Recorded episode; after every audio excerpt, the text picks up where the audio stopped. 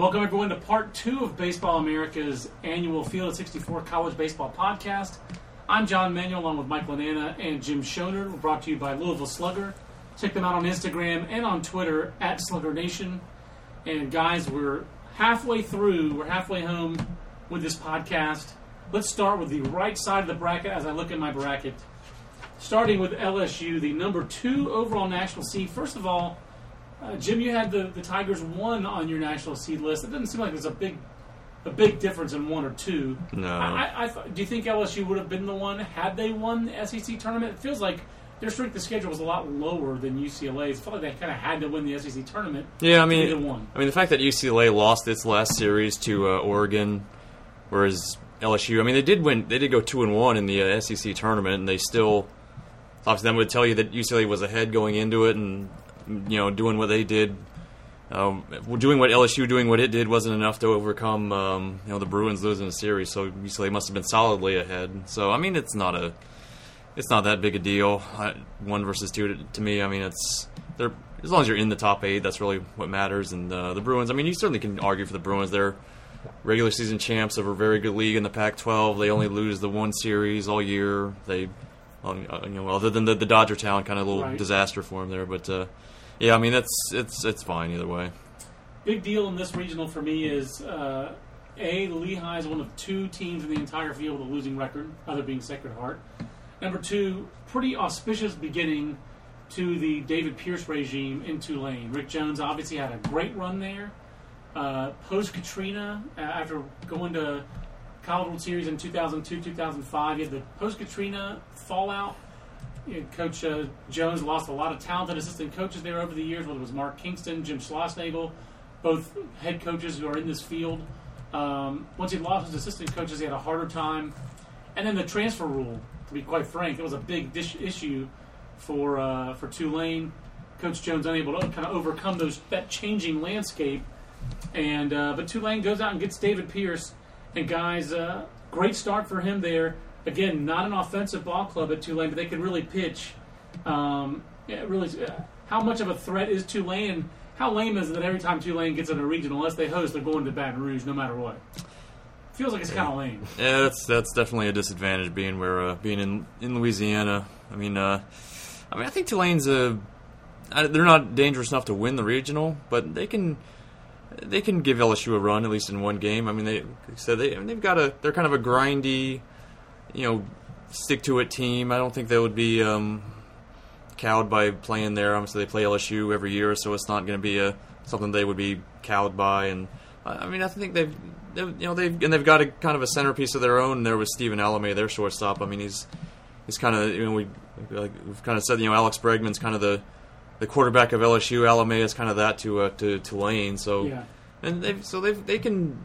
They Can make some noise there. I don't think they're going to win it, but they can. They can make some noise. And, then, and Alex Massey is also like an ace for Tulane. Gives them a very dependable starter. And mid, when they play LSU, it's mostly midweek. Uh, they're going to throw if they play LSU, they're going to throw the gonna throw the book at them. And UNC Wilmington has been has gone to Baton Rouge in the past, and it's a kind of a funky team too. This is an interesting matchup with these two teams where Tulane's really built around starting pitching, and UNC Wilmington built around the bullpen. Right, right. And the and the one thing I'll say about Tulane, just backtracking a little bit, is they're a very young team too. You look at the lineup; it- it's mainly sophomores in that lineup, so that bodes well for them in the future. Just how far they've been able to get this year with you know under new head coaching to be able to get to this regional, you know that really does bode well for them. But yeah, you're right with the UNCW. It, it is more reliant on bullpen than it is on its starting rotation, and it's really. I mean, you look at the numbers, and they aren't very pretty for for the UNCW pitching staff. I mean, it's a 4.43 uh, team ERA, and uh, really don't have that go-to ace starter that they can throw out there. It's really going to be a, a Johnny Holstaff kind of effort. I, I would I would imagine out of them. They do have some veteran bats in their lineup. Um, a- But not Matt Bats. not Matt Bats anymore, former BA intern. Same Yeah. year I was an intern here. Uh, now in the Twins organization. Go And Matt dealing, Bats. Dealing and in dealing. football. Uh, Our all-time favorite Omaha. There's no doubt about that. Yeah. So I mean, I you know UNCW is an interesting team. Uh, you know, it's a team that's that's flirted with their top 25 of points this year. Um, has had a quality year and, and, and does have some veterans in the lineup. You know, Corey Dick is a senior in that lineup who's had a nice year, and, and have other veterans as well. But uh, th- this is definitely LSU's regional. You know, I think LSU's the clear favorite here, and I, I can't really imagine a scenario where the Tigers lose. Yeah, to me, the only way, yeah, Wilmington's a team built around its bullpen. Jordan Ramsey, uh, Jared Giselle, some power arms, um, and it's a deep bullpen. That's how Wilmington wins its, wins its games. They don't win it with starting. And uh, definitely like Stephen Linkus, uh, they've got some speed there. I was impressed that Wilmington got a two seed, Jim. I didn't think they'd get a two seed. I mean, their RPI is a two seed to Yeah. RPI, but felt like most of their better opponents they lost to during the year. It did, yeah. I mean, that probably was just a, a straight RPI pick, giving them a two. I mean, they didn't. Uh, you know, when they played good teams, they get swept by Florida State. They got swept by Charleston when they played during the season, um, Right. and they did beat them in the con- twice in the conference tournament. So that's to their to their credit. But that's really their best uh, best thing they've done. I, I think they. I think they went 0 2 against North Carolina in midweek games. I don't remember I if they beat. so. Uh, went 0 they, went 0 3 uh, at Florida Yeah. State, but they did. They do have a series win against Maryland. mhm, that's a good one. I one. think UNC Wilmington's a little more dangerous than. the I think if they say. can, yeah, I mean, if they can, they can hit. So if they can get a lead in the sixth, seventh inning, they've gotten that bullpen can, you know, they, they would be uh, in, in good shape. But I think, um, I mean, their starting is a big problem, and just with the, I mean, they haven't, you know, I don't think they've seen any arms as good as Alex Lange, other than maybe they would have faced Mike Shawaryn with uh, Maryland. But other than that, I mean, and Bailey and um, Taylor Clarke for Charleston. But Right. uh, right. Uh, So- this is LSU's regional to win. That we Yeah. all agree that this is a Yeah. uh, this shapes up favorably for the Bayou Bengals, and uh, I don't know why I keep calling them that. Shapes up very favorably for LSU. Um, I, I'm excited about their team. Just they play with such energy. Yeah. they're really just compelling to watch, and it's just going to be a fascinating experiment to see if Paul Mainieri can guide this extremely young pitching staff from start to finish. Yeah. Because that was the question coming into the year. They've answered it for 58 games. Mhm. That's not what LSU's about. When, you're at a, when you're at a school with six national championships, you know, you're not measured by regular seasons. and It's it's and and they've been tested these last few few weeks as well. They really don't have a right now. They don't have a set closer. It's it's been by committee at this point. It, it looks like uh, Bugg might be the guy there. Uh, Zac Person's done done well for them, a senior lefty in that pen, but they don't really have a dominant. You know, 95, 96 closer that they can turn to. Jesse Stallings, a freshman, was kind of that guy at Right. one point, but he's slipped a bit lately. So it's going to be interesting to see how they how they maneuver those pieces there uh, at the back end of the bullpen. And you know, Austin Bain they, they slid into the weekend rotation in place of Jay Godfrey, and he's been up and down. Yeah. He looked he looked good in Columbia against South Carolina through a great start, but he didn't look quite as good in the SEC tournament. So not they're still standing by him. Like there's Right. a third guy in with Poche and, and Lange. right, So right, LSU uh, has, uh, and again, that's uh, it's just fascinating to watch this team. When the last few years, you watch, you look at Omaha, and Vanderbilt experienced and power arms last year. You know, most a couple sophomores like Fulmer, uh, but really it was more veteran guys uh, on the mound for them, especially in the bullpen. And then uh, Arizona and UCLA the previous two years, a lot of juniors, the Konner Wades and the Vandertyes and the Plutkos. Uh, obviously, Michael Roth. Uh, his first time through was a sophomore, but the other two years, junior and senior, with tons of experience. You know, South, South Carolina definitely relied on more experienced pitchers. Even Matt Price was old when he was a redshirt freshman for crying out loud. Uh, so, usually not teenage pitchers who lead you to College World Series championships. At least not of late. LSU trying to buck that trend. The other thing about LSU, it just strikes me is that they're. It just strikes me as a team that's on a mission. I mean, they Yeah. they're tick they got upset by Houston last year at home. They're gonna just ever since you Mike you did that feature on Alex Bregman in the preseason, just kind of the impressions that you know, kind of from your quotes from him and all that stuff. It sounds like they're uh, that, that team's on a mission. They're not gonna. They don't. They are They play gonna like get to it. Omaha They the play year. like it. They are just. Uh, th- their energy is unsurpassed for me watching other teams. I just I haven't seen them all like you guys have, but I don't see anybody else who plays with that fire Yeah. and that energy constantly like LSU. They bring effort every game. I'll, I'll say this: they were the loudest team in the in the tunnels as we're doing press conferences in between games, screaming and yelling. You know things I can't quote here in this podcast. you know, there's definitely that fire there, and having some conversations with the Bregman too. I mean, there's definitely a lot of confidence around this program, a lot of determination to get back and win a national title. So th- I would agree with, with those statements that they are very hungry.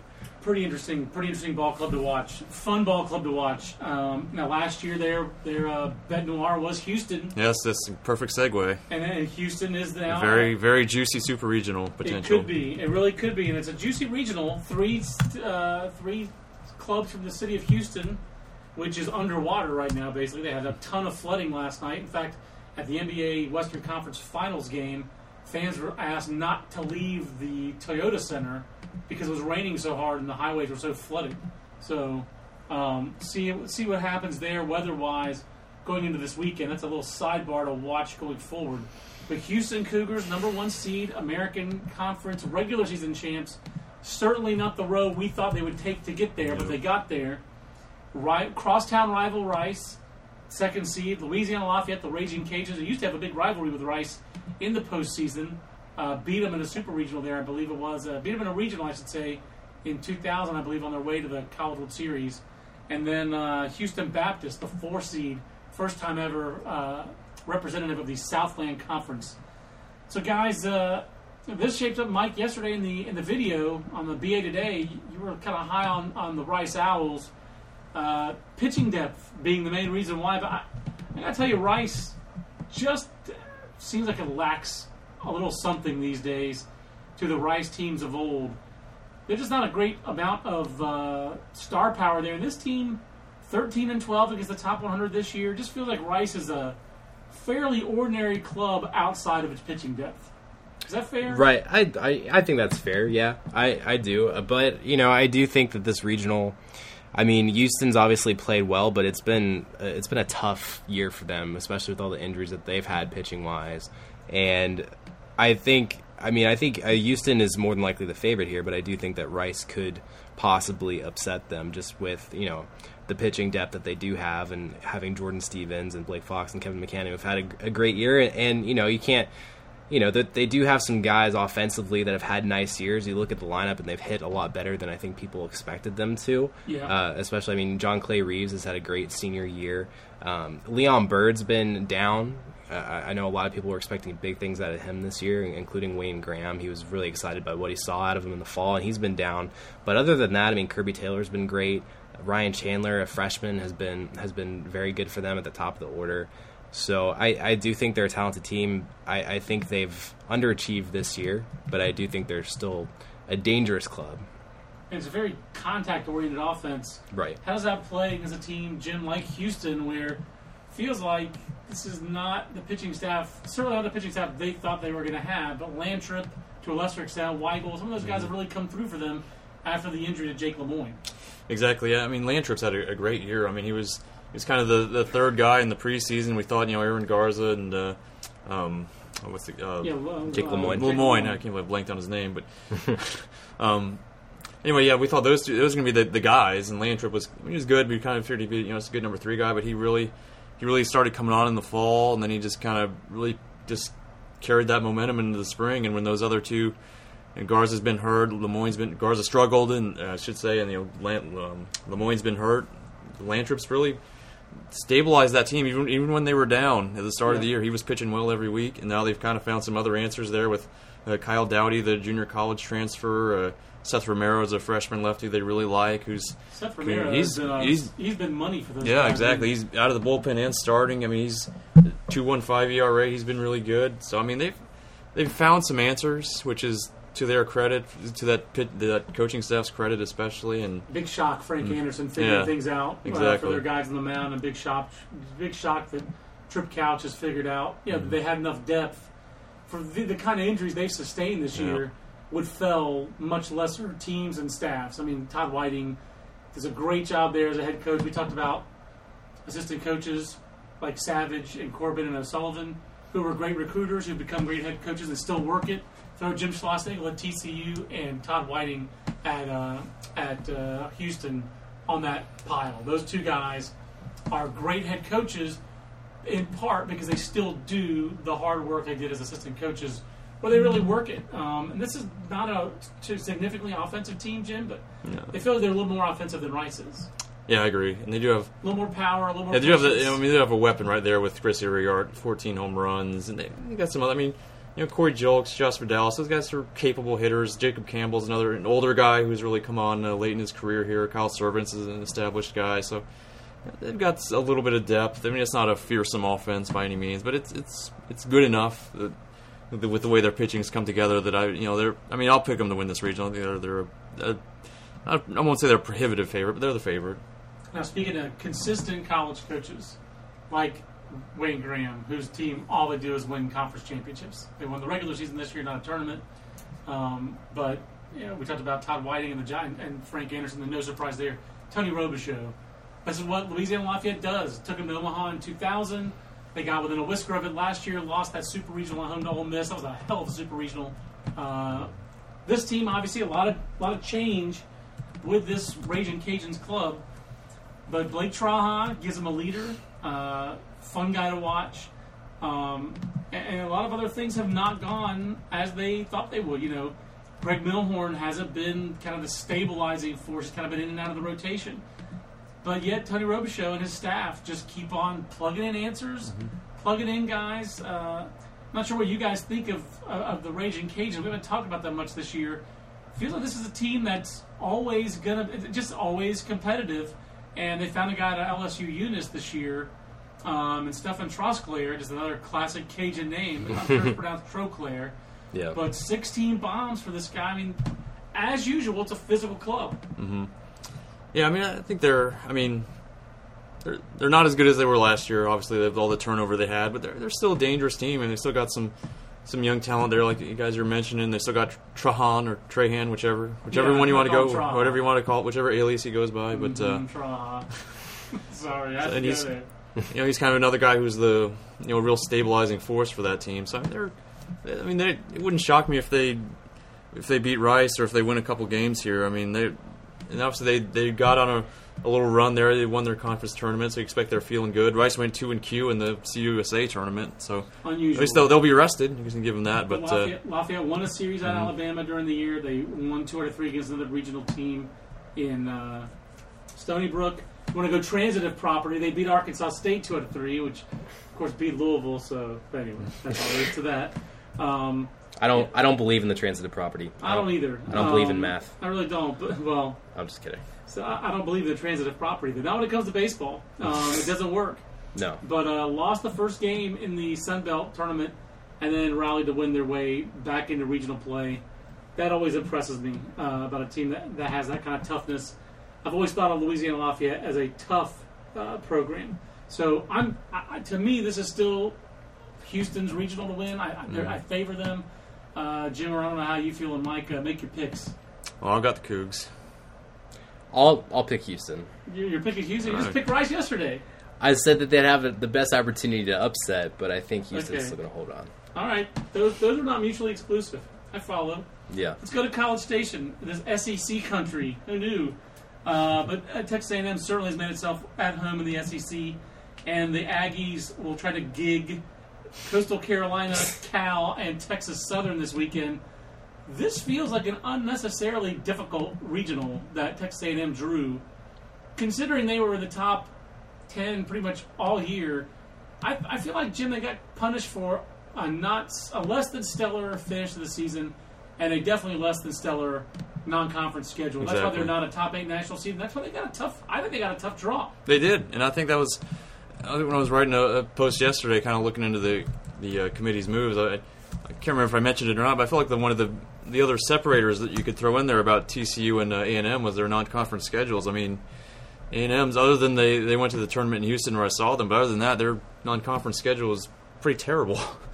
I mean, they do play some of these other, you know, the other good Texas teams in the in midweek games and stuff like that. So that kind of helps it a little bit. But those first three weeks are playing Dartmouth or Holy Cross, whatever it was. I mean, Not that's even the good Ivy League team. Yeah, exactly. Dar- Dartmouth is good, but not even Columbia. yeah, exactly. So I mean, that's that that probably hurt them. I mean, the committee cares about your how much you're trying to schedule. I mean, playing and they played all these home games, and Thirty-six home So- games. that that probably hurt them. And when they kind of and they slipped late, that was the other issue for them not getting a national seed was they I guess what was it? they went one three and one in their last five series, as I recall, and they did. I mean, they did okay in, in Hoover, but that was probably what it was kind of that combination of the the late struggles and the weak non-con that Yep. hurt them. And it was late struggles without facing great teams. Yeah, they lost a series at LSU, two out of three. That had a lot of hype.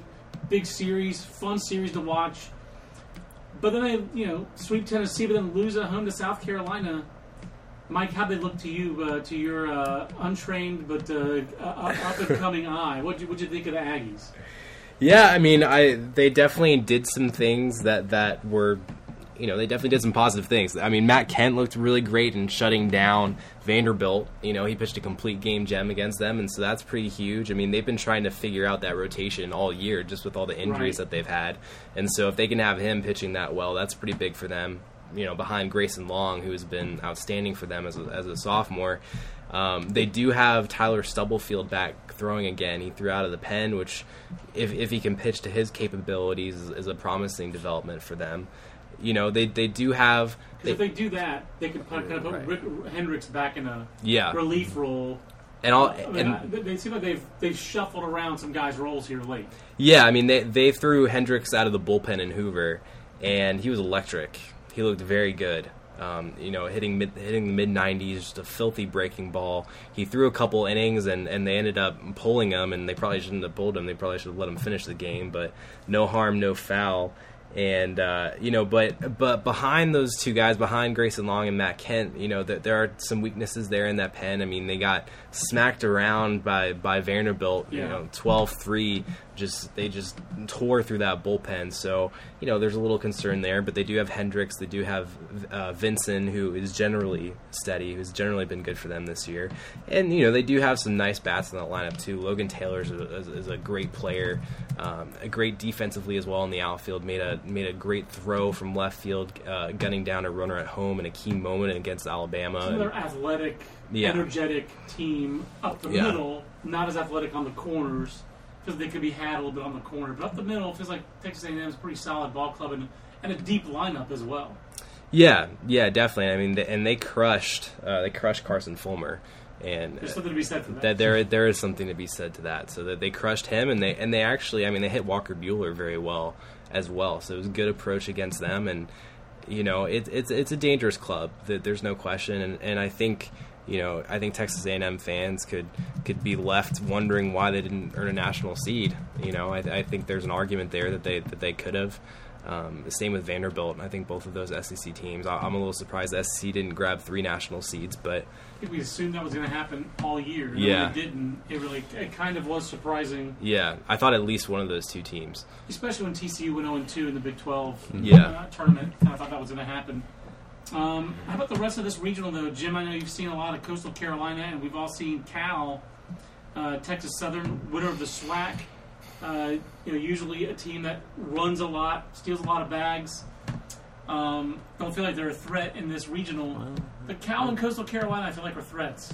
Yeah, I, f- I mean, I tell you what, I am very tempted to pick Coastal here. Do it. I think if they see, the problem is, for for for my, as I'm going to talk myself through here, is that Do it. A&M they don't need to throw long or any of these other. They can throw anybody against Texas Southern. So they can save Grayson Long for Saturday. I'm thinking here if Coastal can beat Daulton Jefferies on Friday, but I assume you know you assume Cal's going to throw Jeffries that game. I feel like if they can, I want to say if Coastal can do that, then they can win. But I don't know. I mean, they're going to get Grayson Long. I just don't know. I mean, I like Coastal's offense. That's a, it is a very they take their they don't get cheated up there. they are a fit they are a punishing physical team. They can steal some bases. They can run. They got a few guys that can run too. Anthony Marks at the top of that lineup's a real uh, spark plug there. But and Michael Paez too is another guy who's got uh, he got 19 steals. But so I really like their offense. I mean, I'm, I'm, I'm not that familiar. I'm trying to look up how, how um, A&M's park plays. I don't, can't remember off the top of my I head if don't it's uh, park factor in front of me, but if I can find it here. I will throw Yeah, in it is. there. It Go is- ahead. yeah, it looks like it is. It is. Let's pull up the park factors. It looks like it is fairly offensive. So, um, I mean, if that if it is a park that's suited to coastal style, then I Do it. maybe I'll what the hell. I'll take the chance. They can they can do it. They can if they beat Jefferies. I mean, it's tough. Jefferies and Long, that's a tough path to get through. To get to uh, if you're going to start two and zero. But I mean, they they might could slug their way through a losers bracket too. I don't know if they have enough pitching, but You're a believer. You're- I can- You're I definitely can see believer do it. This team. I will say about Texas Southern. I'm going to throw this in there. Um, they do lead the nation in stolen bases per game. This is not new. Texas Southern is kind of in their mo. Uh, their senior Jerry Ford this guy's been a three-year starter. Uh, every year, this guy steals 20 to 30 bags. Every year, he gets on base. Every year, it's around 320. Um, so there's something there for Texas Southern. If they can get some guys on base and get their offense started with some stolen bases, get, get that merry-go-round going a little bit. How's Texas A&M at stopping the run game? Uh, uh, Mike, I don't know who who uh, you know, how they do. I know Mitch Knock Yeah. is listed as a catcher. But I know every time I watch him, he's de-aging. Um, Barash, I guess, the junior college transfer from Florida, Yeah. is their uh, is their catcher. And just looking at the numbers, looks like Michael Barash catches great, or kind of he catches acceptably, and his catch and throw is more catch than throw. Is that fair? I mean, he's been out 15 of 49 guys this year. Yeah, I mean they weren't really from from what I've seen they weren't really tested all that much in the SEC tournament. So And LSU runs on everybody. Yeah. they run hard, aggressively on everybody. So Yeah. it feels like you have to keep Texas Southern off the bases. Once they do get on the bases, they can make things challenging. Um, Cal, meanwhile, is more of a power approach. I know Coastal's an aggressive offensive Mm-hmm. team, Jim. Uh, we'll see how that matches up. Barash is not there for his bat. Four extra base hits No. for the for the Aggies. And Cal, Cal Cal's is dangerous right, too. yeah. They, they bash, don't they? Oh yeah, I mean we've we've talked about Cal all year. I mean they're they're dangerous too. I mean you get you know if Jeffrey you get Jefferies and and you know Matt late Ledrec uh, from Le, Le, Ladrich, Ladrich. Lance Ladrich. I mean that's And a, that's a good one too in your rotation. I And mean Mason's not Mason's bad good either. too. I Ryan mean Mason's a good senior sinker baller guy. So I, and Urseg, Paul, Aaron Knapp, all those guys. I mean they're they are dangerous. Yep. I mean feels like Cal, A could have been a two seed. mhm. I I I thought they I thought they were going to be. So this is a strong regional. Yeah. And B, uh, you know, Cal was two or three wins away, like here or there, a couple series here or there, from being a one seed in the host. Yeah. I mean, that, Could've. so I, I feel like A and M got a bad draw. They really did. and I, I'm picking them to win this regional because yeah. I believe in them. I think that Rob Childress is on the short list of Coach of the Year candidates, uh, very short list.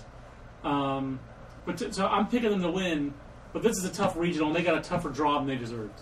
I think so. yeah, I would I would agree with that, but I would also go with Texas A&M. But Jimmer, you are going off I'll the, off I'll, the board. I'll take a chance. He's more convicted than I was with Rice. That's good. We need we need to have some uh, some upset picks. So yeah. uh, I, like, I like that one because I think that's a wide open regional, completely Yeah. wide open. Let's go to Fort Worth, which I feel is less of a wide open regional, with Sacred Heart at 23 and 30, and Stony Brook, which is not the 2012 Stony Brook team, but still a good Stony Brook team. Matt Senk still coaching them, 34 and 14. NC State 34 and 21. TCU the one seed at 43 and 11. TCU is my national championship pick. I said that in the video. I'm sticking with it. Yeah. I feel like TCU got a very favorable national seed if they get to mm-hmm. host regional and supers. I think they're going to take care of business this weekend. I feel like if they were on a neutral field with NC State, NC State's a very confident team mm-hmm. with some physicality offensively. I feel like NC State would have had a little bit better chance if it were a less power deficient ballpark. the park, park factor, Lupton Stadium at TCU, it's one of the most pitcher happy ballparks in the country. TCU is perfectly built for their ballpark, and they're well built for T Dapo. That's why I'm picking them. That and Jim Schlossnagle and his staff, Kirk Saarloos. This, these guys know what they're doing. Um, really feel like T, this is TCU's regional, and I don't feel like they're going to be sorely tested except for maybe by the Wolfpack. Uh, convince me. Tell me I'm wrong, Jim. Tell me I'm wrong, Mike. Who? Like TCU is a, a prohibitive favorite. Yeah, you're not wrong. I, I think TCU is. I, I think TCU is going to Omaha. I, I, I don't know if they win the national title. I, I think they could certainly contend for it and go deep in, into the College World Series. Um, but yeah, I, I don't see a scenario where. I mean, North Carolina State's obviously very hot. Finish, finish the season on a tear. They have a great lineup. uh, you know Logan Ratledge at the top, and really they can hit the ball really well. But I question their their pitching. You know Corey Wilder, Yes. who knows what you're going to get out of him, and I think he's probably going to be like not used unless they're going to Right. use Wilder uh, break in case of glass kind of use right now. Right, right. Yeah, it's just you know it, it's tough. They're going to be very reliant on mixing and matching out of their pen, and you know you get the wrong guy, you get a big inning, and, and that that's it. And I mean TCU's not an explosive offense, but they they know what their style is. They stay within themselves. That they play to that style very well, and. You know, going up against guys like Alex Young and Preston Morrison and, and Mitch Traver, I mean, they have they have four excellent starting pitchers for three spots. I mean, they're you know embarrassingly deep uh, in terms of pitching. That's a good way to put it. Mm-hmm. It is an embarrassment of riches uh, for this for this team. Uh, it feels like Jim, you know, Stony Brook, Sacred Heart. You know, this might be TFCO for these for these guys. I mean, someone's going to win a game. Uh, Yeah, It feels exactly. like that's Stony Brook. Yeah, probably. I mean, they've got. I mean, they do have some decent. Uh, you know, they can- they can hit a little bit. They got what uh, what six three hundred hitters here. So I mean, that's you know, it's okay. But I mean, I mean, what's their you know how many good arms are they they facing in the, in the American East? So it's Right. Colt Peragine still still uh, ge- still there. Yeah, Uh, there Four year player was on the 2012 team as a freshman shortstop. Still there. I know that I know they like Zamora and Honahan in their weekend rotation, but I don't feel like either of those guys are difference makers. I mean, are, are they going to shut down what- what's been a hot offense in, in NC State? So. It, These I mean, it's these, those teams have regional history. I mean, Yeah, that exactly. That was 2011 or uh, 2010. 2010. Yeah, one of the uh, one of the, one of the lower moments in uh, recent Wolfpack history there. But, That's what I'm uh. They're not going to take so, yeah. Lightly. They got yeah, they'll remember it. Yeah, that was and that was the game where they got they tried to get you know they outsmarted themselves basically with their pitching with trying to save guys and started uh, Anthony Zamsis was way down the depth chart and just got hammered or not he didn't get hammered he just couldn't throw a strike so And that's it. I but uh, so yeah, so that would be like lightly. yeah, no, he won't. You so, but I mean, if they save, if they can save Brian Brown, their freshman uh, lefty, who's been really good. I mean, if you can beat, if you can use someone else to beat, because we were saying where they shouldn't save guys, but Right, right. if they can, you know, if, if a Curt Britt or um, Really, or, uh, Johnny Piedmonte or Pete, Johnny Piedmonte. I mean, with all their other starters, it's basically give them. You're just trying to get four, maybe five innings. I think Yes. that, that's what they're aiming for, really. the X factor to me So- for NC State is Ryan Williamson. with Mhm. Seven very strong innings for them against Virginia Yeah, in the ACC tournament. That's a guy, to my mind, when Wilder's giving you one inning or less than Yeah. two the last two weekends, you're going to go Ryan. You got to start Ryan Williamson. But uh, I do think NC State's dangerous. I think this was a, a bad matchup for them to go to TCU. I think it's it's too too big an ask. I, I think we're all picking TCU, correct? Yeah. Yep. Uh, yeah, maybe you can't see me on the podcast, but I'm doing that stupid horn frog thing they do. and I will say this: the downside of picking TCU to win the whole thing is the Woobirds. Yeah, I mean, that is that's a gonna problem. be yeah. That's a that's a real problem. The Woobirds need to go home and fly home, fly north for the for the summer. I don't I don't know if they're as bad as the the Vanderbilt Whistler, though. The Vandy Whistler. That should be like instead of fan base of the week, we should do like non-fan of the week. We should do like a playoff of the most annoying fans. I think a lot of people are going to put uh, North Carolina's super fan in there. He's loud and proud, He, but he he, doesn't he doesn't woo bird or, or whistle. the the So it's whistling. very loud. The thing about the Whistler, and we can touch on this more when we get to the Vanderbilt region, but That's, he that's next, isn't it? no, it's it's One after he next, doesn't not. Would have change. been a great His, segue. he doesn't change his tune. He it's the same tune, Can you nonstop. it? He doesn't. It's like and just Are you nonstop, serious? something like that. I don't know. I know. haven't been to a Vanderbilt game in person I- in a long time. I don't I don't remember exactly what the tune is, but he doesn't change it, and he does it on repeat, and it carries. It carries, and it, it it's piercing, and I have nightmares about it. I've night. It, honestly, I should have recorded it, and I could use it as my alarm ringtone in the morning, and I would just jump out of bed. That- that's it. So we're picking TCU there. Let's move on to another national seed, number six seed, Illinois. Best season in Illinois history. We will have Vince Lara-Cinisomo at that regional. Jimmer, you're going to Fort Worth slash uh, Dallas. And if Hudson Belinsky had his way, slash College Station, slash Stillwater. So I'm not up for 15 hours in cars here like these uh, No. like these guys here. I love Hudson's. Uh, I love his want tool, but uh, I'm not sure about that common sense. I don't know. If, I'm not sure he realizes how far things apart are in Texas. Texas nothing is, big. not nothing is close to anything in Texas. That's my, been my experience. You can tell It's- that guy's a Northeast guy. Yeah, that's right. Yeah, it's, everything's like an hour away. Ev- No. Everything's. I mean, everything is bigger there. So Um, It is- no question. Yeah. Illinois, Notre Dame, Wright State, Ohio, Ohio little MACtion coming to Illinois. Uh, any, any surprises here? They kept this very geographic Mm-hmm. by keeping it very geographic by Notre Dame being a two, Mm. which I felt was somewhat generous, especially compared to say Cal. Mm-hmm. Um, it really did seem like the committee thought, man, if you swept Florida State, you get jacked up. Cle- it got Clemson in, and it got Notre Dame uh, a two seed. and it di- didn't really knock FSU down. No, they, they didn't. Yeah. I Notre Dame's going to be really good next year. When you look at their pitching staff, it's a lot of freshmen and sophomores. You look at their lineup, it's a lot of sophomores and juniors who aren't going to get drafted. I think Notre Dame's going to be a preseason top 25 team next year. They might be a preseason top 10 team next year. Lidge will be back. Fiala will be back. Biggio will be back. I think Lane Richards is going to be back. And uh, the pitching staff is a lot of freshmen and sophomores like Ryan Smoyer, Gunther, the freshman uh, out of the bullpen, Peter Solomon. Uh, this, I like Notre Dame's team for next year. I think this is going to be a good experience for them. I don't see anybody derailing the Illini train. No, no, I don't. I don't either. I, I think the Illini just. I mean, obviously they they lost. You know, they won twenty seven and one, so Yeah. it's, it's really hard to guess beat 28 that. and 2 now. 28 and 2 twenty- now, Last 30 yeah. games. They've lost and two of their last three guys. That's Yeah. it. That's it. So Yeah. That's that's the that's the. They're ice cold. Yeah, so I, I- you know, That's cooler than being cool.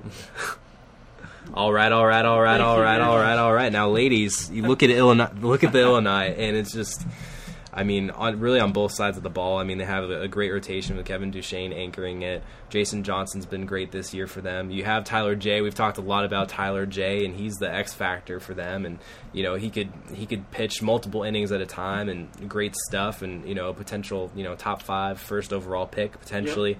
And you know, you look at their lineup, and it says a lot about their lineup that you have David Kerian, a, a, guy with 14 home runs, the guy leading the team in average, you know, batting seventh in that lineup. You know, Right. it's a very it's a deep group, and it's a lineup that doesn't often get enough credit. Uh, you know, I know when I saw them at Ohio State, they were they were exceptional, and I, I know Jimmer saw them at the at their worst. They were not exceptional. yeah. I mean, they were good, but they didn't. I mean, they did not hit very much, and they, I mean, it's just, they weren't especially sharp. I mean, who knows? Um, Maybe they weren't. You know, you know how how invested they were in the Big Ten tournament. Um, I mean, they had the streak, but they didn't. I mean, just kind of listening to them the way they talked about the streak. I mean, they weren't all that uh, jazzed about it, really. Like maybe it just gotten old. I don't know, but they'd already set every record they could set with it. So, I mean, they, you know, they lost. the- You know, they lose the game to Maryland, and they're just kind of, you know, we'll, we'll just come back tomorrow. And then they, you know, when they, it just wasn't. It didn't seem like it was that big a deal to them. So, but and, and they, the two games they lost, they both. I mean, they made a fair amount of mistakes. It was not the particularly clean, and they didn't really hit the ball much all weekend. Uh, I mean, David. I mean, Kerian. I think he only had two hits all weekend, but he probably hit the ball harder than his uh, his numbers show. But I mean, yeah. I mean, they are really they are very deep. They're very very deep on the mound. The lineup is seven strong. You can, you can get a little bit of a break at the end, but they're they're a tough team. They're I'm sure they're you know they're what what are they uh, they're 22 and two at home. Wow. So that bodes pretty well. that does bode well. Yeah, I mean, they've only lost seven games all year, but yeah, 22 and two at home. And like so, these, I mean, Notre Dame, a young team that's never been there. I mean, well, Illinois. I mean, they were there, they were in regionals two years ago, but Notre Dame's never been there before. At least the players haven't. But uh, yeah, and I mean, Wright State's a team that's. I don't think they've been in regionals recently. I know they're they're usually one of the top teams in their uh, in their league, but in Ohio, you know, you know, kind of a you know a MAC team that wasn't one of the one of the one of the better teams in the MAC. I don't think they only got on a run at the end, but yeah, I mean, Illini, I think they'll, you know, they they should. I, I don't see them losing a game here, even if I mean Notre Dame, if they get if they're feeling it, if they get hot, you know, you could see maybe them giving them a run, but I, I think this is the the Illini's to lose here. This was a this was a streaky kind of year. Uh, we had a lot of wins. We had two 20 plus win streaks this year with Texas A&M and Illinois. The longest win streaks in college baseball history are 34 games. Texas and Florida Atlantic. Texas did it in 1977. I don't believe they won the national championship that year, and neither did Florida Atlantic the year they won 34 in a row in 1999. I mean, Illinois didn't set a record, but I, I almost wonder if Illinois uh, the fact that they weren't sharp in the Big Ten tournament, they had something to play for. It was not locked up; they were a national seed. they shouldn't have played poorly in the Big Ten tournament. Frankly, that's a troubling sign for to me for a team like that. That's a that veteran of a team. I still like them to win this regional. I think Wright State's a little bit dangerous. I always like uh, Coach Greg Lovelady. Uh, was a great player at the U, another 1999 U, University of Miami guy. They've got a talented player in Ryan Fucci, who's got 13 home runs, uh, six six runner. Guy has some tools. Uh, certainly strikes out a lot, 67 strikeouts. But second on the team in stolen bases, first the team in home runs, uh, first in the team in R, second in the team in RBIs. Uh, this is an interesting team that's well coached. They're not going to roll over for anybody. And Trapino gives them a, a, a money kind of reliever. Elliot Andrew. They've got a couple of relievers that they like out of their bullpen. I, I think Wright State's interesting. Uh, they've always, they're always interesting. It's always a good team. Um, so it wouldn't shock me if Wright State uh, pulled an upset here, here or two. But it feels like this is a one seed, a three seed, and a couple of fours, or maybe two three seeds. Wright State does play a I think our, schedule. yeah, I mean, right State. yeah, that's kind of what you're saying. I mean, their RPI I think was in the three seed range, so that's kind of. I mean, it feels like a four. I mean, it's a team in the um, I forget what, what conference they're from now. Yeah, but, but also the same. but yeah. They're 16th in the country in scoring margin. Miami first. And they are- well, North are- Florida, which is second, not even in the tournament. Yeah. So stay hot committee. I feel like, like we didn't even talk about North Florida as a team that didn't get in. yeah. Yeah. Just that right there, scoring margin. I, I hope that was brought up. I didn't know until just now. Thank you, Warren Nolan. But I hope somebody brought that up for North Florida because if you know anything about modern baseball metrics, that's a good metric. When you when your run differential is that hot, that's impressive. That's hashtag impressive. Yeah. So I would have liked for. I, I hope somebody brought that up. It's doubtful that anybody did, considering I didn't know that until just now, and I do feel like I follow this fairly closely. But you look at the run differential winners, uh, leaders in the country: Miami, North Florida, but then LSU, Illinois, Oklahoma State, Oral Roberts. These are teams with gaudy records. These are almost all one seeds. Uh, Missouri Yeah. State is next. Hey, there's Nevada too. N- Nevada, sorry, Nevada. I gotta say it more nasally. UCLA and Texas A&M. That's your top ten. Definitely helps for Nevada when they're putting up 20 runs a game. That's it. But I mean, run, run differential matters. Yeah. It, it tells you something about it. So I'm. I, I hope I hope someone brought that up for North Florida. They're two. Yeah. That's that's pretty cool. Um, I'm picking Illinois. I think we're all picking Illinois Yeah. at this table. Not sure about your table. We're all picking Illinois. Segue from last time to Vanderbilt. What was your Vanderbilt? No, the whistle guys. We're, we're anti-whistling, but we are pro Vanderbilt, and that this is a again a talented, fun team to watch.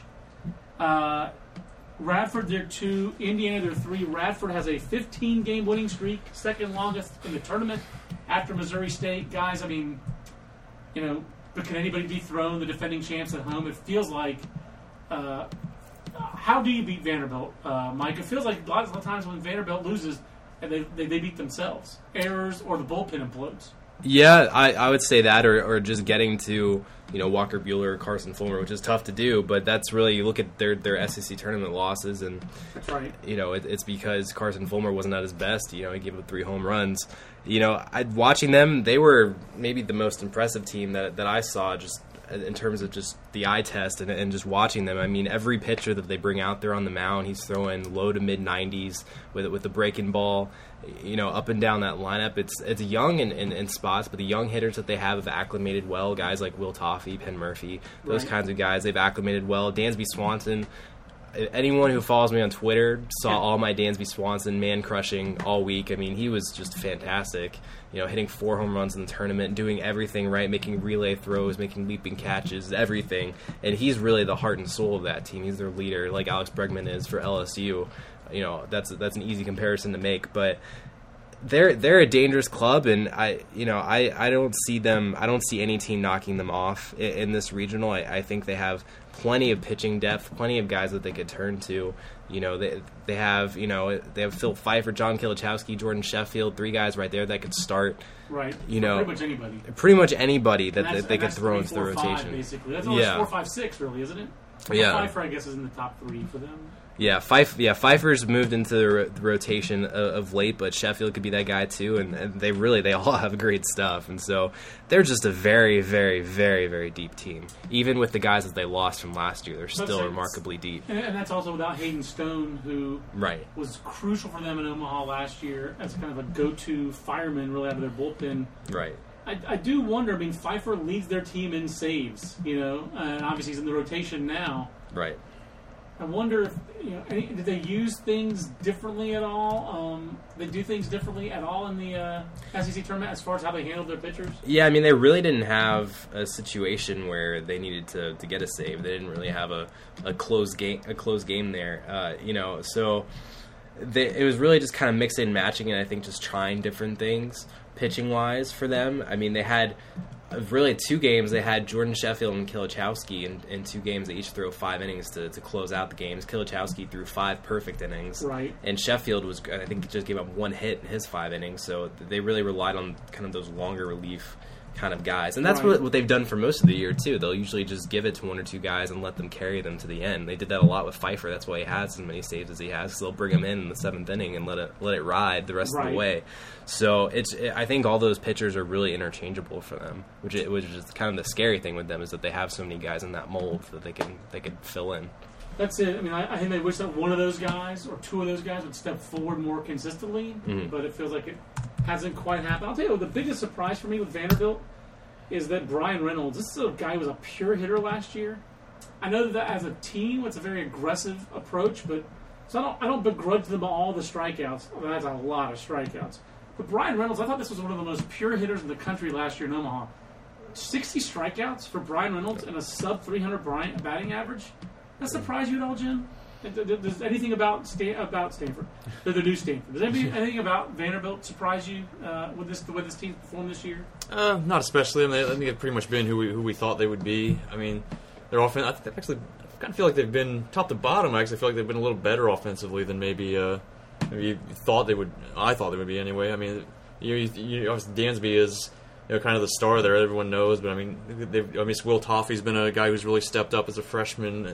They are a guy top they were excited the about. country in runs, so Mhm. they, they, they do score. It just, I mean, just watching them this weekend. I mean, I don't, they don't really have like the first five hitters in the lineup, five six hitters. They don't really have an easy out there. There's no let up there. Even starting with Ro Coleman. I mean, I don't know how you throw strikes to to Ro Coleman. That strike zone is is, is an pretty actual small. Eddie Goodell who can actually play. So they, they led the SEC in runs scored uh, outside of LSU, of course. I mean, LSU, eleven more runs than them. That's you know the, those two teams offensively were the best teams in the Southeastern Conference. And Florida kind of nipping at their heels, but Yeah, just- I'm just I'm surprised at how many how often Vanderbilt strikes out. I, yeah. I, I, it hasn't been a, an Achilles heel for them yet. Is there a pitching staff here that can take advantage of that? Could Lipscomb, Indiana, or Indiana's got a lot of arms. I mean, Indiana is. First, I think, I think it is kind of.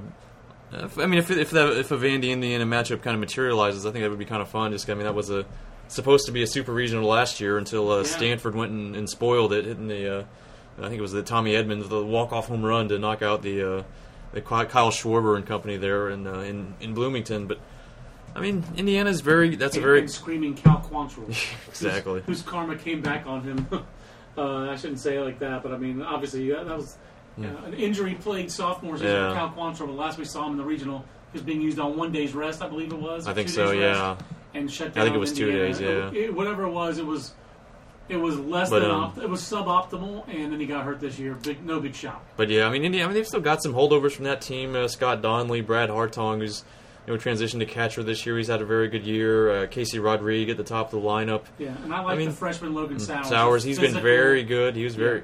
Uh, he kind of. I feel like I'm trying to remember. He kind of struggled in in in um in uh, in Minneapolis, but uh, I mean, they've got guys that have been there. They're you know, obviously we think very highly of, of Chris Lemonis and that staff. I mean, it's and they've got a they've got a pretty deep stable of arms. So I mean, if they can, I mean, they really don't have like there's not hasn't been No, three they- guys who've been No. their guys all year. Like Jake Kelzer was the guy we thought would take Yeah. the next step. He's kind of lost his job in the rotation, has he? Yeah, he, he has. I mean, they- they've kind of mixed and matched a little bit, but they've got. I mean, that's, they've got options. That's kind of how they can do it, and they've they've gotten hot. They've kind of figured things out down the stretch, and I think they won the last three, four series, something like that. They went and they swept Maryland. That was a big turning point for them. They uh, swept Long Beach State in non-conference series. You're gonna pick Indiana, aren't you? Nah, I don't think so. okay, I'd kind of. I mean, I'd kind of like to, but I think they can be. I'm with you. That, that Yeah. they're they're lurking. They're interesting. Yeah. They're lurking, and just like you said, that could have been super regional last Mm-hmm. year. I, I feel like Vanderbilt is extremely dangerous to all involved, to the other teams and to themselves. It feels like when they Mm-hmm. lose, They self-destruct a little bit on the mound with their bullpen. And I mean, Indiana can out. punish you if you if you're if it's not if it's not your day, you're gonna get beat. They're they're gonna. I mean, and Radford's a good. I mean, they're a good mid major. They've got some balance, but uh, I mean, they're obviously they're a team that's never been here before, so playing missing- on the road against the defending national champs, so you know, see how they respond. They're missing their best offensive player too, and Josh Gardner who fractured his kneecap. Don't So I mean, they, they've still won without him, but you know, you wonder how long they can keep going without their best guy. I mean, I know that's part of their motivation is trying to win because he'd probably be available to come back should they make a super regional, you know, around that time frame. So, interesting, interesting. but Um, yeah, that, that's all. That's very interesting. Let's go to the Fullerton. We're all picking Vanderbilt, right? Um, Yes. yeah, I'm going Vandy. We're all picking Vanderbilt. Let- Let's go out to Fullerton because this is a fascinating regional as well. Cal State Fullerton the one, Arizona State the two, Clemson the three, Pepperdine the four. I, I guess Pepperdine wasn't, or, or St. David State not good enough to be a three because they wound up. Which I St. David State as a as a four surprised me a little bit, Jim. Mm, that was Thought they yeah. should have been a three. Then you could have had the all West teams at uh, Lake Elsinore. Mm-hmm. Instead, Pepperdine gets sent to the OC. Arizona State probably felt like three weeks ago they were going to host a regional, Yeah. and we thought they were too at Phoenix Muni. Yeah, for a long time, I had them in there. The. Titans were not in any of your Field of 64 No. hosting projections They up were until the last they one. were. right? I mean, they were out entirely at one time after they uh, they lost that series to Maryland. I mean, they didn't they didn't look good there. They were not. They were kind of floundering a bit. I mean, they there was a, I think there was a one week where I had them dropped out, and then obviously they've they sure have they sure have pieced it together. They figured something out. I'll tell you what. Number one, Thomas Eshelman is a beast. Yeah, and they've I mean they've done it without with losing Justin Garza too. That's the other thing. That is the other thing. That's the impressive thing is that Fulton has just gotten better down the stretch. But it really feels like Jim, what you saw at Maryland, which is a team that had no offensive execution, no consistency, no consistent way to get runs. No, It's clicked. It- things have clicked for this Mm-hmm. team. Uh, Rick Vanderhook is a very good offensive coach. For he's got that reputation for a reason, and they figured it out, guys. And but how do they match up with Arizona State? Arizona State's got three confident starters in Martinez, Lilek, and Kellogg. They've got a money closer in Ryan Burr. And Arizona State is used to playing that West Coast style and defending it. In Tracy Smith's first season uh, down in Tempe, I don't like Clemson's chances to win this regional. I will say Clemson's pretty physical. I mean, also, I mean, if Matthew Crownover could beat Arizona State, I mean, he's he beats just about everybody. That's Yeah. right. Oh, like he, I, I did he not? I can't remember what he did in He the lost ACC to Florida tournament. State Yeah. in the ACC tournament in a three to one game where Okay. Boomer, Boomer Biegalski shoved, Okay, so yeah, and he gave up one big hit, a two run triple, I believe it was DJ Stewart. so that's, I mean, it wouldn't shock me if they if Clemson wins that game with him on the mound, but yeah, I mean, they- they're not. I don't see them going out there mm-hmm. and winning the whole thing. And I mean, depending on how Zach Urban pitches behind him too, you know, he's had he's had his moments this year Zach as well. Yeah, he has he has good stuff. So, you know, they could possibly make some noise. I don't think they'll win, but I think they could make some noise. We had a um, question as to whether or not Clemson saved Jack Leggett's job by getting this regional berth. Uh, I had a couple questions from fans. I, I have no inside information there. It's not something I uh, am, am great at doing. Is uh, digging on, on college coaching changes. I used to be more plugged into that than I am. Uh, it doesn't have anything to do with the draft, so I'm not as onto that as I used to be. Uh, really doesn't feel like Jack Leggett should lose his job in a year where they go to regionals. But 32 and 27, and it felt like it was kind of a gift for them to get in. Mhm, yeah. And again, I felt like it's not bad they're in. It's not. It's not a calamity or a tragic Bronson. certainly, you can make a case for them. I mean, it's like, like, they they beat Florida State as we've mentioned. They go 16 and 14 in, in the ACC, a very good leagues Yeah. or a good league. So, I mean, you can argue there is a case to be made for them, but it's just with a RPI in the 50s. I mean, that's pretty rare for a for a team like them to get in. I just think there are three teams that you can make better cases for in Nevada, in uh, good pronunciation. thank Mich- you, Michigan. State. Michigan State, and then in North Florida as well. I think you can make good cases for each of those three teams over Clemson, and I think honestly over Oregon as well. Uh, those are good points. Uh, let's let's move on to what has been the key, Jim, Mike. What's what's unlocked the offense for uh, Cal State Fullerton? Was it uh, Jared Bravo and Josh Vargas moving up in that lineup and getting more involved in the lineup? Was did they just take more doses? They've got 84 doses this year. 84 hit by pitches. Are you kidding me? There are four guys on this team with uh, double-digit H- HBPs. It's it's all about sticking those elbows out. That's that's Little really been the wing? key. Yeah, that's that's really been the key. Feels like Scotty Hurst got a little hotter lately. I mean, had a terrible start to the year anyway. Yeah. Um, in your minds, what, what what's key to this offense, or is it just a matter of a little bit more buy-in to the Rick Vanderhook way of doing things? Yeah, I mean, I would think it's probably it's a matter of execution. I mean, they didn't, they couldn't get anything done when I was seeing them. And you look at some of these guys. I mean, we got Ome, Davey Olmedo-Barrera up there with eight home runs. They've got a little bit of thump. You got one guy anyway with some thump. Just That Estel. things. Yeah, it does. That's kind of not what you, how you, you picture Fullerton scoring. But uh, so they've got one guy in there that can do that. And then yeah, I mean, they just, they've got, they're just they they kind of manu they they figured out a way to to play their style, and that's it's they've you know they've been able to make it work down the stretch here, and then uh, it's just all about the what they can do on the mound. I mean that's that's kind of a Eshelman's the the separator. They start tremendously with Eshelman, and I have to imagine they're going to save him for. They're not going to throw him up against Pepperdine. They close great with Peitzmeyer. He's one of the nation's better closers. I mean, he doesn't blow you away, but he's been very effective all year. It just feels like this is a team that, if they figure it out in between, they can win this regional. But I- I'm actually picking Arizona State, guys. Uh, I'm, I'm, I'm picking the, the Sun Devils. I feel they've struggled for the last month, month and a half. I don't feel like this is. There's not an exceptional team in this regional. No, Uh, that's fair. It's a pretty flat regional. I agree with you, and honestly, I'm a little surprised you're not going with Fullerton, given our given our college preview cover and uh, all know, the Fullerton love of late. But That's right. You know, I have uh, a, a, a, a deep reservoir of good feelings for the program and for Thomas Eshelman. Yeah, I yeah, don't. I don't see the depth of pitching there. I, I agree and, with you. And, and if they don't, I, I, just you know Pepperdine went to regionals, went to super regional last year. Now Aaron Brown is not walking through that door. He was the best player in any super regional last year. Basically, that guy was a beast for Pepperdine last year. Yeah. And Pepperdine had to kind of scrap claw its way. Um, I do like Fullerton's offense. When you look at the big uh, Big West numbers, I do like how they rallied offensively, but just something about uh, Arizona State's pitching and the way things are set up. Tracy Smith's gone to Omaha before. He's taken the team to Omaha. Rick Vanderhook hasn't. yeah, Fullerton hasn't been since 2009. I'm going to give a slight edge to the Sun Devils there. I, mean, I, I guess I'm just in a Pac-12 state of mind. no, I'm going to Arizona State too. Wow. All right, Jimmer. Mm, I'll I'll take the upset then and go with Fullerton. exactly. I Last mean, I'll, regional. I'll take the the hotter team basically. They are a hot team. They are a hot team, and uh, they deserve. Uh, they, they deserve. Uh, I'm happy they, that they hosted. I'm happy that they turned things around. I think Arizona State, a little bit more talented team that figured things out a little bit at the end. Last but not least, the Louisville regional. Man, the, I'm telling you, the the Cardinals slumped at the end of the year. They were not. It's not a good look when your number one starter is getting housed every week.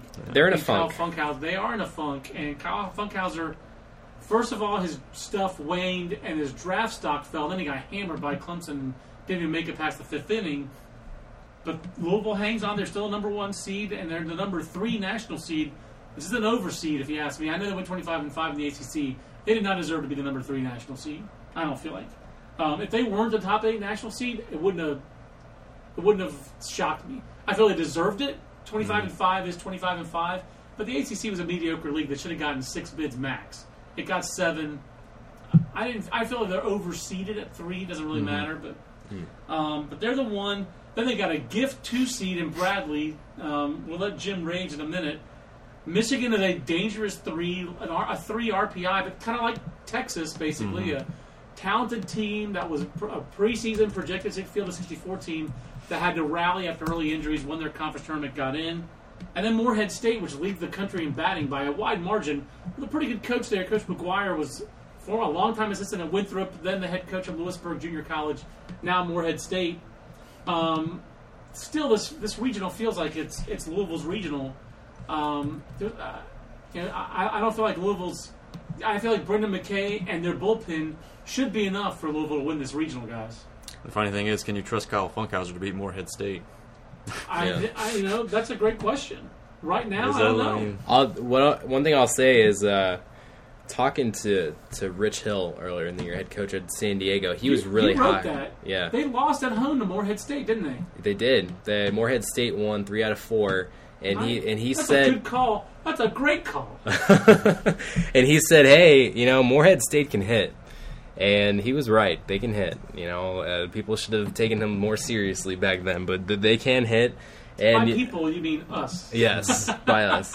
And uh, so you know that you know they're going to be a threat in, in this regional. I, I mean, look, I still think Louisville is the clear favorite here, and even even if Funkhouser isn't throwing well, the way Brendan McKay has thrown this year, Josh Rogers has thrown well this year. Yeah. They still have depth on the mound. They still have some depth in the bullpen. Generally, I know the bullpen was a little shaky near the end of the ACC tournament. I think you're going to see Josh Rogers actually in the opener Yeah. against Morehead State because he didn't pitch in the ACC tournament. They were Right. saving him for the championship game. Uh, So you're going to see Josh Rogers in the opener, Yeah, and then Funkhouser McKay could go Saturday, and then the other could go Sunday. yeah. So that's actually that would if they, even if they save Funkhouser for Sunday, that would give them a little extra rest, to, uh, maybe an extra bullpen even to work out any issues that have him in the proverbial funk. Right, and and I think you know from talking to talking to Kyle when when they were here playing NC State. I mean, I know he was he was dealing with a little fatigue. He was pulling back in the weight room a little bit because they threw him on short rest back to back weeks. So you wonder if it's just he, he's running out of gas at this point, and if, if they are able to save him for a little bit, maybe that'll a little extra rest does help him. I think he's definitely running out of gas because as JJ Yeah. Cooper is uh, detailed, and we'll have this article out this week, he was averaging more than 110 pitches per start. Yeah, Per start. So, um, yeah, but you really, when you look at Morehead State's numbers, this is a, these are, you know, Beezer bat numbers they're putting up. Beezer bat, 335 batting as a team, um, and they do it, they don't strike out. Uh, 361 strikeouts, 254 walks. That's a great ratio as a team. Uh, it'll be interesting to see what how they fare in this regional. Um, Jim, take take it take the floor. all right. We know you love Michigan. You saw them live. You saw them at their Mm-hmm. best in the in the uh, Big Ten tournament. It feels like they had that the Travis Maezes banged up early. Mm-hmm. They've really gotten hot late as a team. Jacob Cronenworth is a go-to money closer reliever, um, and Bradley, Spencer Gaa, uh, Elliot Ashbeck. I know they have some star power there, but you're not a believer in in the Bradley Braves. Give us the 30 second to a minute synopsis of why you don't believe in Bradley and why you do believe in Michigan. All right, Bradley. They are they're a good. I can all right. I can live with them being in the field because they are they have the RPI that they have. They have gamed one- the system very well. They did. They gamed it, and Dave Heeke, the kind of in the, the call yesterday, he kind of I won't say bristled, but he kind of wasn't happy when someone, one of the other reporters, mentioned like, you know, what do you think about teams gaming the RPI? He didn't really, uh, he didn't, he didn't take too kindly to that uh, assertion. But anyway, that's what Bradley did, and um, I mean, they went 10 and 11 in the Missouri Valley. And the thing that gets me, it's not that they're in. You find the RPI is what it is, so fine, put them in. But they're a two seed. I mean, come on. That's an outrage. When they're a an two seed, outrage. you're saying that they have been one of the 32 best teams in the country. no. And uh, one of the 32 best teams in the country would not go 10 and 11 in the Valley. I'm sorry, it's not. No matter how good the Valley is. Yeah, no matter how good the, the Valley's a, I mean, it's a three bid league. It's not the SEC. It's good, but it's not, you know, it's not a power. It's a mid major league, and they're they're a good mid major team. They've got you know older guys. They've got some guys that can hit. You know, like Spencer Gaa. Not you know Isaac Smith's had a good year, but they're not a two seed. That's kind of a joke. it, it is. Um, it is. I think it is a joke. Um, Um, Vince not here can- to stand up for the Valley. He's our mid-major guy, Um, so guy. so like uh, they can be. You know, they're in fine. They can be. That's. I, I mean, it's Have not. It's not a. It's not a. It's not a tra- There have been worse selections over the years. It's not a travesty that they're in because they did win games. They, Is it they won a lot of games away from home. So Is that's it their fantastic credit. to you that they get to play your favorite team now, Michigan? Yeah. Oh, it Uh, only would have been better if they played Maryland. Oh yeah, or the exactly. Wolfpack, oh man, I don't know what you would, I don't know what I would have done if I, if they got one of those teams. But uh, yeah, I mean, They so Michigan. it. Yeah, go ahead. Yeah, I mean, we had Michigan as a field of 64 team in the preseason. We thought they'd be good. I'll say they struggled early. They've been banged up a little bit. They kind of found some answers on the mound. I mean, Brett Adcock was money in the Big Ten tournament. They brought him back on three days rest in the uh, championship game. So, and maybe I don't know if they're going to throw him in that opener. They may not be able to because he just uh, Could just came back on short rest. But anyway, I mean, they've, he's he was outstanding in both starts, even on three days rest. Um, they've got I was Cronenworth in the bullpen was outstanding. and he's he does it all for those guys. I was big, really impressed with him. Uh, Jackson Glines, know, extremely athletic center fielder. Jake Bivens didn't have a great tournament in uh, in Minneapolis, but he's had a great year. Corey Bruder's a really athletic guy. Uh, Carmen Benedetti, the big first baseman, you know, he's, he's a good hitter. Starting to be a Um, factor on the mound too. exactly, yeah, they- from earlier in the year. Yeah, I think it was really. He was not. He wasn't that good uh, this past week, but I mean, for the number. I mean, for the year, his numbers were outstanding. So I mean, he's a guy they. I mean, they were still bringing him in in high leverage spots, so he's still a guy they trust. But uh, I mean, yeah, I mean, but most of all, I mean, that team. They're feeling it. They're like Indiana. They are very confident. They were very loose, even though they were under this all or nothing pressure of what they had. To, I kind of wrote a couple times when I was during the uh, last week. They were, I mean, they were extremely loose. They were very they very much believed in themselves. They were knew they were good, but they weren't cocky about it. I mean, that was a very impressive week, and they and they beat all uh, as I, wrote, they beat all good teams. I mean, they beat Indiana, who was red hot. They beat um, who was it? they beat Iowa, who was obviously the two seed itself. Then they beat uh, they beat Illinois, who was fresh off its streak, and then they beat the Terps in the uh, finals. So I mean, that's it was a very impressive week, and they are they've been very hot. Other than I mean, they did lose their last regular season series to Oklahoma State, but Oklahoma State's really good. So I'm You're bullish on the Wolverines. I am bullish. I don't.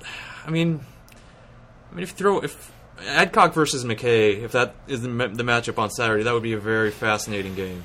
I'm just going to throw this out there. That BA intern Brent Travalis, who is a Bradley uh, Braves student, says tweeted on May 25th, "This is awesome! What a great group! So proud of these guys. Michigan better be ready because the Braves are coming." so, gauntlet thrown down, mic dropped by Brent Travalis. Travalis.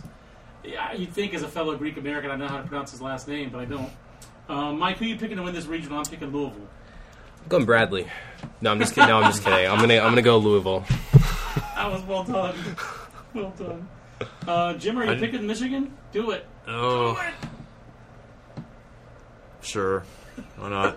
Maybe 2007 revisited here with uh, It with would them. be. It would be. Uh, Michigan went on the road in aught seven and Mm-hmm. beat Vanderbilt, uh, beating t- David Price out of the bullpen in the regional final. hmm Alan Oaks, name that is never spoken in Nashville, um, with the game-winning home run. So we've got UCLA. Uh, we had a smorgasbord of everybody who picked Lake Elsinore. So really, the ones we really disagree on, and I brought the wrong sheet because I don't remember exactly what we picked in the first bracket. that's, that's pretty funny. but I feel like we only picked that one upset, really, and that, like I picked Oregon State, I think, to win DBU. But didn't you guys both pick the DBU? He picked Oregon State. I picked Oh, I picked DBU. But the O State sure. ball was. Um, you picked DBU, Mike. All right. I brought the wrong sheet of paper. But the rest of those on the left bracket, we picked chalk. Except Yeah. for the Lake Elsinore Regional and the Dallas Regional. On the right side, a little bit more disagreement. Who's your uh, bracket winners uh, on each side, guys? Who, who's going to advance to the finals? We'll go. We'll do super regional picks. I guess we have to do super regional picks now. Let's face it. Yeah. I'm picking UCLA to get all the way through against whomever is from Lake Elsinore, Mike. On that side of the bracket. Yeah. Yep. Definitely. Yeah. Jimmer. Yeah, I mean, got the Bruins winning it all, so yeah. Okay. Oklahoma State Regional, the Stillwater Regional versus Missouri State. I think we all picked OK State, and I think we all picked Missouri State. hmm Unless I'm mistaken there. So if we're picking Oklahoma State versus Missouri State, who are you picking uh, to win that super? Missouri State. I'll agree.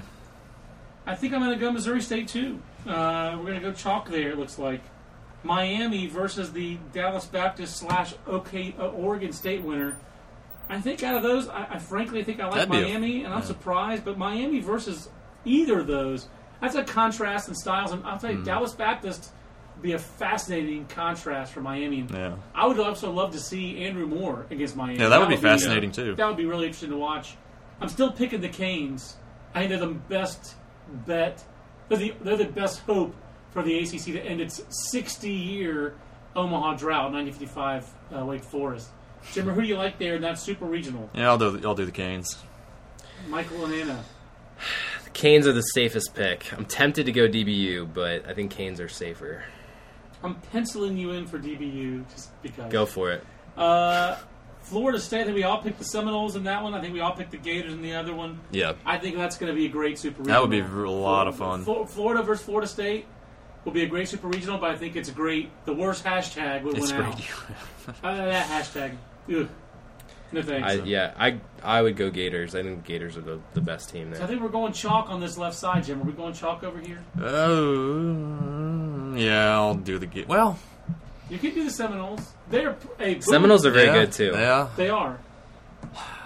sure, I'll do them. Seminoles. Do it. I mean, they did. All right. I'm not sure if it, the fact that they beat Florida in the regular season helps them or hurts them. to be It was all honest, but midweek. yeah. So That's the thing. It was all midweek. In a Yeah, weekend series, it would be pretty impressive. This other side of the bracket, we all picked LSU and Houston. Rematch of last year's regional. I'm not picking against the, the LSU this year. me neither. Me neither. All right. Uh, Mike and I picked A and M. Jim, you picked Coastal. Winner of that versus TCU. I'm on record with TCU. Who you guys have in, in getting through to Omaha from this side? Yeah, this does not that. Well, A and M feels like a, a vulnerable matchup for Coastal. TCU does not. I, I think that's a TCU all the way. Going with the Schloss. I think we are all going with the Schloss. Illinois Vandy. Now that will be a fascinating super regional. Mhm. Yeah, it would. Gotta be honest with you, I feel like that's set up for Illinois. They're a swing and miss bunch on the mound. Kevin Duchene, I don't think that guy's going to be scared against anybody. And Tyler Jay, everyday Tyler Jay might see action in two or three games in that regional with the physicality and uh, old team, frankly, that Illinois has. I like their chances in that super regional. I don't know that I love Vanderbilt away from home on a non-turf field. Is Illinois turf or not? Is that grass That's a good field? question. You were there. I No, wasn't you there. weren't. I was Ohio not State. there. I, I still, I'm, I'm picking Ohio Illinois. State's turf. I'm, I'm picking, I- I'm picking uh, Vander, uh, Illinois to upset Vanderbilt. It wouldn't be, it would be an upset name wise. It Yeah. would not be an upset seed wise. But I'm picking Illinois to win that one, guys. yeah, I mean, I think, I think th- this definitely would be one of the more enticing matchups on on, on this bracket. I, I honestly, I would go with Vanderbilt. Having having seen them this week, I just think I'm not sure has has Illinois faced a lineup as as tough as Vanderbilt's this year. The pitching staff. I mean, I'm not I'm not entirely sure. Uh, if they did. I mean, they did Oklahoma play. They played Oklahoma State. That's Yeah. probably. I mean, Not the same. And it is Yeah. a field turf park in Illinois, by the way. Yeah, I don't know. I just, I, I, I, I think Illinois has had a fantastic year, and I would not be surprised if they did beat Vanderbilt. But if I had to pick a team, I'd pick Vandy. I just, I really like on both sides of the ball. Just, just watching them rake this this weekend, and and the vet, the veterans on the team, the guys that have been there before, the guys like Dansby, the guys like Zander Wiel, guys like that. I just, I, I, I go with them. I'm going back and forth. I can see. I mean, I think it would be fascinating to see Fulmer against those that lineup, to see Duchene against Vandy's lineup. I think I'm going to take the Illini. I think even if even if they lose, even if they were to lose to Fulmer, I could see them fighting back. If they could, they, they, they would extend Tyler Jay if they have to. I think And- it's the Big Ten's world, guys. Yeah. We're just living in it. That's how. That, in a year this strong, I just got I mean, this- the Big this Ten feels like a-. This feels kind of like a you know 52-48 kind of Yep. you know pick which way I'm leaning, but I'll do I'll I'll go with Illinois. Finally, uh, I picked and Mike picked the Sun Devils, and Jimmy picked Fullerton, and then Jim you put you. So I've Jim got a would have Fullerton, Michigan here. Michigan Super, which would be at Fullerton, which would be awesome.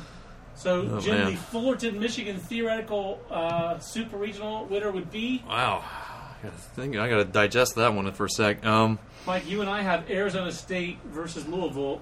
I got Louisville. I'm taking Louisville there, despite the uh, you know iffiness of Kyle Funkhouser. I got to tell you, that'd be a little bit of a scary matchup because you know that Tracy Smith and Illinois, I mean Indiana played Louisville midweek constantly. Those coaching staffs know each other, and obviously Chris Lemonis from Louisville now replaced Tracy Smith at Indiana. That'd be kind of an incestuous uh, Yeah. super regional there. Yeah. I'm taking Louisville to get to Omaha, but I don't feel good about them. I, I mean, I don't feel super good about Arizona State either, though. Yes. And their rotation has been inconsistent up That's- and down all year. So that's I, fair. I'm more comfortable with Louisville than I am with Arizona State. the way this thing is setting up, I mean, it feels. I'll tell you what, it feels strange to pick two Big Ten teams, but Michigan is. They're so athletic. I can see them holding their own against what Fullerton wants to do, you know, offensively. And I mean, even if they if they lose to Eshelman, they could come back. Oh man, Do it. It is. It's.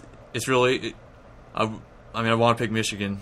I mean, it just feels. The only thing that's stopping me is like really two Big Ten teams in, in Omaha, but That would make it on the gym would- ledger. That would make uh, Florida, Sully, Vanderbilt with uh, uh, Corbin. Tim Corbin, and then Eric Bakich, who's Oh, yeah. like the younger like a- member of that coaching tree like all a- in Omaha. it's like a, a coaching grandson. Exactly. He, that's right. He's the coaching grandson. He's Leggett. he is of two families. He's of the Keith LeClaire. Well, he's the Jack Leggett family because Keith LeClaire played for Jack Leggett at Western Carolina, then coached Eric Bakich at East Carolina. Mm-hmm. And I will repeat this again: the East Carolina coaching tree from the 2001 team. Brian Ward, assistant coach out at Loyola Marymount. Nick Schnabel, assistant at Michigan to Eric Bakich. Uh, Joe Hastings, assistant coach at Coastal Carolina. College baseball is lousy with these guys from that era of uh, East Carolina baseball. Clayton McCullough, not pictured in this regional because he's the field coordinator for the Los Angeles Dodgers. But that ECU team was a special group, and Eric Bakich uh, for these two great coaching trees, the LeClaire coaching tree and the Leggett coaching tree. So uh, Jack Leggett may not make it to Omaha, but a lot of his progeny will. So we're picking UCLA, Missouri State, Miami, a little DBU, 48% for Mike, uh, and then Florida for me and Mike, Jim with Florida State, LSU, TCU, and then it just all goes to hell in the bottom right. We're, we're all in disagreement. Who's your national championship pick, Mike? In the finals, who would you pick? One from each bracket. You haven't been writing this down. You don't even remember who you picked on the right bracket, do you? This is tough. UCLA, Missouri State, Miami, Florida, LSU, TCU, Illinois, and Louisville. So you got to pick one from the left, one from the right. What's your finals matchup? I'll, I'll give you a minute to think Yeah. about it. I- I, I'm, going to go UCLA, TCU over here. No, no, not UCLA. I'm sorry, Florida. I'm writing the hotter hand. Mm. Florida, TCU, and I'm picking TCU in the finals over Florida. So that's that's my picks. I'm writing it down in uh, pen. Uh, TCU over Florida and Omaha. Uh, Mike, you're next. Then Jim. Jim, Uh, you can't do Big Ten versus Big Ten. I'm sorry. I'm gonna I go, and, and you can't you can't put the Terps in the final. I know. I want to. Too late. I just give Uh, them a bye to the final. I'm gonna go UCLA versus TCU in the final. I'm I'm in agreement with you on TCU. Re- Revenge of Dodgertown. Is that what you're saying here? Yeah, and I think UCLA wins. All right, UCLA over TCU for Mike. Jimmer, All right. Well, I was gonna go with the the exact same uh, you one can. there. Well, You're you're so you, well, I'll stick with UCLA winning. Um, so I've got Illinois and Michigan and LSU as the other teams there, as I recall. Um, Correct. I could see LSU getting there too. I, I would Yeah. not be surprised. They were my national title pick in the college preview issue. all right, just for I do think. Um, I mean, if UCLA played TCU, there might be three runs scored in the entire series, three three one nothing games. But um, but I'll, so I'll take UCLA and LSU. I'll take the over LSU, I should say. So none so- of us is picking LSU. That's surprising. I thought Yeah. that would happen, but uh, I'm just picking TCU because their pitching depth and style of play. I, w- I wouldn't I, I wouldn't be surprised if LSU won. You know, you, you just you look at their pitching staff and you look at the youth on the staff, and it's just you know that uh, UCLA and TCU I feel like are safer bets. Uh, That, that's exactly. And I realize I'm going way out on a limb to pick the, the number one team to beat the number two team, but Right, exactly. Yeah. That's okay. But we're all picking national seeds, and yeah, it, it does. And it feels like it shouldn't be that way because there's so much parity. But by the end of the Mm-hmm. year, it does feel like things shake out a little bit more. Yeah, And I, I do feel like out of those top, and, and maybe we're underestimating Missouri State. We'll get a better report on them uh, in, in regional play. But I feel like we, you know, again, really good team at the top, uh, steady player in Tate Matheny. I feel like they're like they're 48 and 13 or whatever they are, 48 and 10, 46 and 10. 45 and 10. 45 and 10. We haven't even mentioned them. Top eight national league, but we haven't gone to Omaha. It just feels like, I mean, I almost have a hunch like I'm light on Missouri State, but uh, I do feel better about, if I'm ranking those teams, I'm thinking Florida, UCLA, TCU, LSU. Feels like those teams have separated themselves a little bit from the pack. And, uh, but it should be a, an exciting postseason, guys. Fun podcast. Taking two and a half hours of your time, so I will stop doing that. We hope you guys enjoyed this at home. For Michael Lananna and Jim Shonerd, I'm John Manuel. We'll see you on the next Baseball America podcast. So long, everybody. Say goodbye to your credit card rewards. Greedy corporate mega stores, led by Walmart and Target, are pushing for a law in Congress to take away your hard earned cash back and travel points to line their pockets. The Durbin Marshall credit card bill would enact harmful credit card routing mandates that would end credit card rewards as we know it. If you love your credit card rewards, tell your lawmakers hands off my rewards. Tell them to oppose the Durbin Marshall credit card bill.